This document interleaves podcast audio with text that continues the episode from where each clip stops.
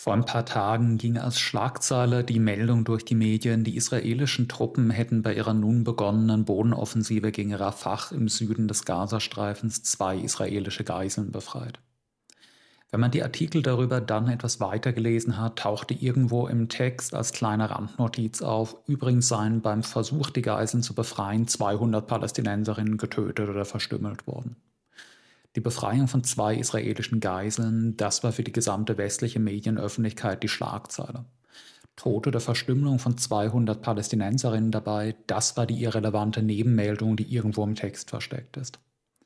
Eine andere Meldung der letzten Tage. Die USA und ihre Verbündeten haben begonnen, gegen Syrien und den Irak Vergeltungsschläge durchzuführen für Angriffe auf US-Truppen in Jordanien, bei denen drei GIs getötet wurden. Die Argumentation lautete, dass man in Syrien und im Irak zurückschlage, weil hinter den Angriffen derselbe Feind stünde, und zwar der Iran, der sowohl in Syrien als auch im Irak als auch in Jordanien als seine eigenen Proxy-Organisationen, aber auch individuelle Terroristinnen unterstützt. Weil die Angriffe auf die US-Basis von einer iranisch finanzierten Gruppe durchgeführt worden seien, sei es legitim, auch in Syrien oder im Irak Ziele anzugreifen, in denen der Iran irgendeiner Weise seine Hände im Spiel hat. Die Frage der Souveränität des irakischen, des syrischen Staates ist eine, die sich dabei gar nicht stellt. Der gesamten westlichen Öffentlichkeit war es selbstverständlich, war es klar, dass die USA das Recht haben, zurückzuschlagen gegen iranisch beeinflusste oder finanzierte Gruppen in souveränen anderen Nationalstaaten, ohne dass man das vorher auch nur erörtern müsste. Diese beiden Meldungen haben eine Gemeinsamkeit. Sie zeigen die ungeheuren Doppelstandards, die die westliche Öffentlichkeit, die die westliche Medienwelt in Bezug auf Todesopfer, in Bezug auf militärische Handlung, in Bezug auf Völkerrechtsbrüche hat, je nachdem, ob es weiße Europäerinnen oder dunkelhäutigere Musliminnen betrifft. Muslimen sind für die europäische Medienwelt keine vollwertigen Menschen. Man sieht das ganz, ganz deutlich eben an einem Beispiel wie diesen Angriffen auf Rafah. Man stelle sich einmal im übertragenen Sinne vor. Man stelle sich vor, in Frankreich, in der Schweiz, in Österreich halte eine terroristische Organisation einige Dutzend deutsche Geiseln gefangen. Würde irgendjemand, wenn beim Versuch, diese Geiseln zu befreien, eine hundertmal so große Zahl von französischen, von schweizerischen, von österreichischen Zivilistinnen getötet würde, wie überhaupt als Geiseln genommen sind, das in der europäischen medialen Berichterstattung einfach als eine Randnotiz nebenbei abgetan werden? Würden wir Meldungen, Jubelmeldungen darüber sehen, zwei deutsche Geiseln befreit und irgendwo im Text dann eine Nebenmeldung, übrigens wurden beim Versuch dabei auch 200 französische Zivilistinnen abgeschlachtet? Natürlich natürlich nicht. Und dann nehmen wir das Beispiel der US-Angriffe auf den Irak und Syrien. Die Argumentation der USA, warum man Irak und Syrien angreift, besteht wie gesagt darin, dass die Angriffe auf die US-Basis von einer iranisch beeinflussten bzw. iranisch finanzierten Organisation durchgeführt wurden und der Iran auch im Irak und in Syrien Einrichtungen unterhält und seine Finger im Spiel hat. Nee, drehen wir das Beispiel einmal um. Der NATO-Block, die westlichen Staaten, nicht zuletzt die USA, haben im syrischen Bürgerkrieg massiv dschihadistische Terrororganisationen finanziert, bewaffnet und politisch unterstützt, in der Hoffnung, dadurch Assad stürzen zu können. Nehmen wir an, irgendeine von diesen westlich finanzierten und hochgerüsteten islamistischen Terrorgruppen würde jetzt einen Anschlag auf eine russische Militärbasis in Latakia begehen, bei der drei russische Soldaten getötet würden. Als Reaktion darauf führte Russland massive Luftangriffe gegen die USA und Großbritannien durch. Man macht ein Bombardement von New York und London und tötet dabei 50 bis 100 Amerikanerinnen und Briten. Würde die westliche mediale Öffentlichkeit das absolut selbstverständlich finden? Würde man sagen, die Souveränität des amerikanischen, die Souveränität des britischen Staates zählen nichts, weil schließlich diese Staaten Organisationen unterstützt haben, die die russischen Soldaten angegriffen haben? Natürlich nicht. Die Vorstellung würde dann sogar dermaßen grotesk erscheinen, dass man lachen muss bei der Vorstellung. Natürlich wäre undenkbar, dass man einfach so einen westlichen Staat bombardiert, dass man Bürger eines westlichen Staates tötet. Das ist eben ein rassistischer Bias. Also es ist ein rassistischer Bias, der das Leben von Muslimen im globalen Süden und das Leben von weißen Europäerinnen, Nordamerikanerinnen grundsätzlich anders beurteilt. Es ist eine Selbstverständlichkeit im medialen Diskurs Europas, dass 100, dass 500, dass tausend getötete Muslimen eine nicht so relevante Meldung sind wie der Tod oder auch nur die Entführung von zwei von fünf von zehn weißen Westeuropäerinnen oder Nordamerikanerinnen oder Israelis, die man Westeuropa kulturell zuschlägt. Es ist ein Bias, der in einem Zusammenhang steht mit der deutschen, mit der westlichen Innenpolitik. Wir haben in Westeuropa eine politische Stimmung, in der das Schreien nach Massenabschiebungen, in der das Schreien nach geschlossenen Grenzen, in der das Schreien nach Drangsalierung, Schikanierung von Asylwerberinnen politischer Mainstream ist. Wir befinden uns in einer Situation, in der nicht nur die Rechtsradikalen, der nicht nur die AfD, in der nicht nur Neonazis solche Dinge fordern, sondern das Mainstream, dass es Konsens ist bis hin zur SPD. Wir sind in einer Situation, dass wir einen sozialdemokratischen Bundeskanzler haben, der fordert, wir müssen endlich in großem Stil abschieben, der die Militarisierung der Festung Europas fordert. Wir sind in einer Situation, in der Sozialdemokraten und Grüne es als ehrenrührig betrachten, wenn die Öffentlichkeit ihnen unterstellt, sie könnten Asylantinnen, sie könnten Zuwandererinnen irgendetwas Positives wünschen, ihnen irgendein menschenwürdiges Leben ermöglichen wollen.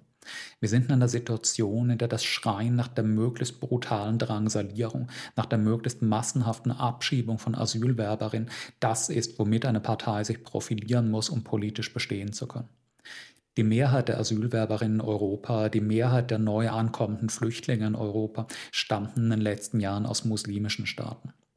Der antimuslimische Rassismus ist in ganz Europa, in ganz Westeuropa insbesondere, ein einigendes ideologisches Band nicht nur der radikalen Rechten, sondern fast des gesamten bürgerlichen politischen Mainstreams geworden.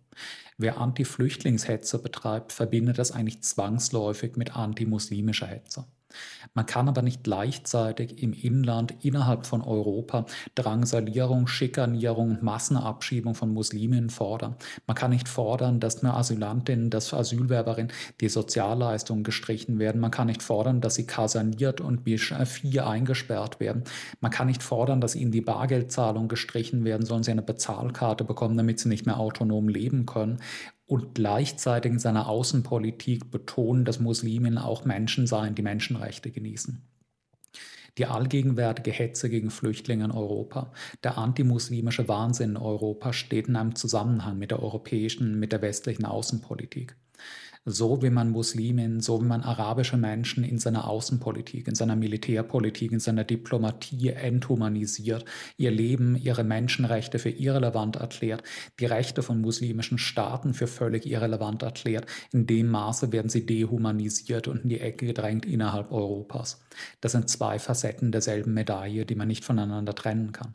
Es ist kein Zufall, dass die bedingungslose Solidarität mit dem massenhaften Abschlachten von Muslimen jetzt in Gaza, in anderen Kolonialkriegen der letzten Jahre in einem Zusammenhang steht mit der gleichzeitigen Forderung nach Massenabschiebung und Drangsalierung von Muslimen, von arabischstämmigen Menschen in Europa.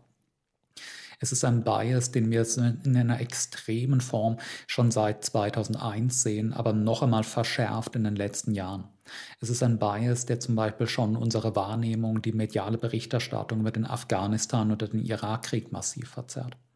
Wer spricht heute noch ernsthaft davon, dass die USA in Afghanistan Zehntausende Zivilistinnen abgeschlachtet haben?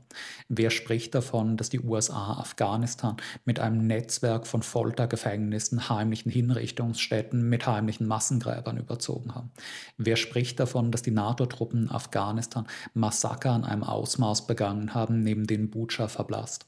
Wer spricht davon, dass die westliche Allianz, dass die NATO-Truppen den Irak in ein Chaos, in einen Bürgerkrieg, in einen Blutstrom verwandelt haben, der jahrelang das Land verwüstet hat. Wer spricht davon, dass diese Kriege in Afghanistan, dem Irak, Hunderttausende direkte oder indirekte Todesopfer gefordert haben? Kaum jemand. Ein paar Linker, ein paar sogenannte Querdenker, aber fast niemanden im politischen medialen Mainstream interessiert das noch. Es interessiert fast niemanden, weil es Musliminnen getroffen hat, weil es Menschen aus arabischen Ländern getroffen hat, weil es Menschen aus dem globalen Süden getroffen hat, weil es Menschen getroffen hat, die in der europäischen medialen Berichterstattung nicht als Menschen im vollen Sinne gelten.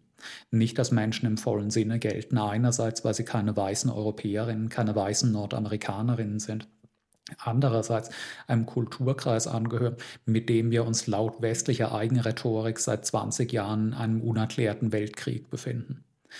Es ist ein Bias, der uns dazu treibt, dass wir vergessen, was im Irak und Afghanistan geschehen ist, während wir glauben, dass die Verbrechen Russlands in der Ukraine, das Bucha ein Zivilisationsbruch seien, nachdem alles vollkommen anders sei. Uns interessieren 500, 1000, 5000 ermordete weiße Europäerinnen stärker als 500.000 ermordete Araberinnen, Muslime.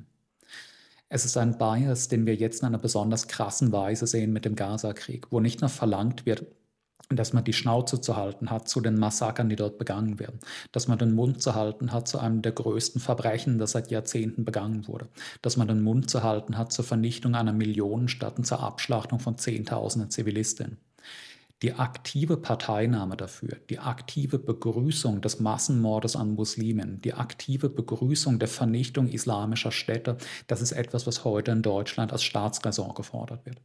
Es ist Staatsräson, seine bedingungslose Loyalität mit dem israelischen Staat auszudrücken, auch wenn dieser als rachsüchtiges Kolonialregime handelt, das eine gesamte Bevölkerung an den Rand eines Genozids treibt.